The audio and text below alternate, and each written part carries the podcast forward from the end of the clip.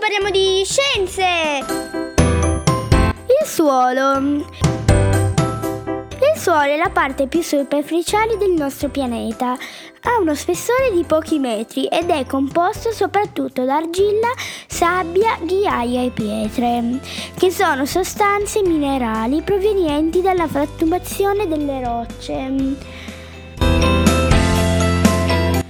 Mischiate a esse si trovano sostanze derivate dalla decomposizione di piante e animali morti o dei loro escrementi, dette sostanze organiche.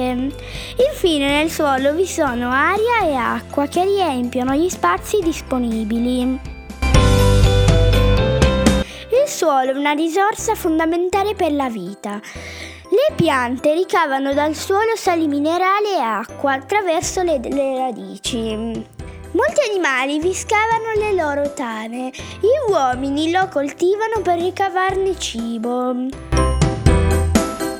Se consideriamo che la Terra è ricoperta soprattutto da mari, montagne, ghiacciai e deserti, la parte di, di suolo utilizzabile è davvero piccola e molto preziosa. Amici, impariamo una parola nuova, decomposizione, processo di disfacimento e trasformazione in sostanze più semplici del corpo di un vivente dopo la morte. Ciao amici, al prossimo